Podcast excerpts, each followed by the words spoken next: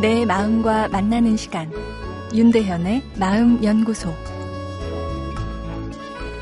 안녕하세요. 금요일 아, 윤대현의 마음연구소입니다. 사람은 길고 상세한 이야기보다 때론 은유가 담긴 간단한 문장에 더 위로를 받기도 하죠. 왜냐하면 이 논리적인 사고를 살짝 피해 언어가 우리 마음에 직접 네, 다가오기 때문인데요.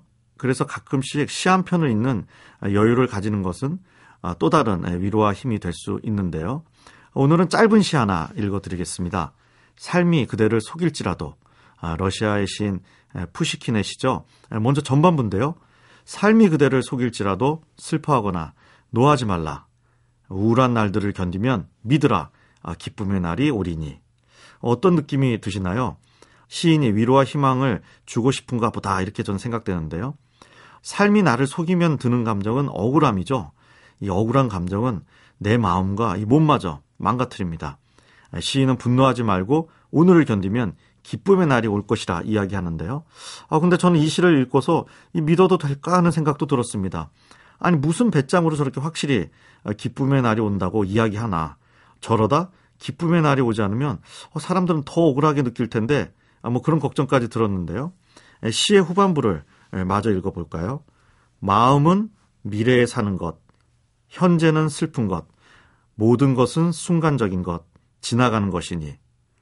그리고 지나가는 것은 훗날 소중하게 되리니. 아, 뭐 이런 내용입니다. 현재는 항상 슬픈 것이라고 이야기하나요?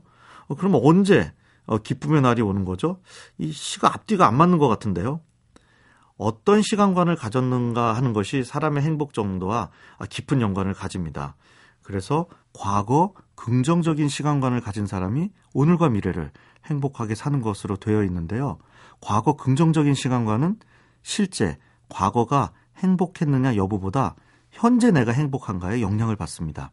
이 말은 과거에 대한 기억이 재구성된다는 것인데요.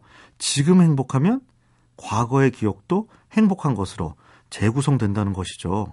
어, 시인이 이 이론을 알았나 싶은데요.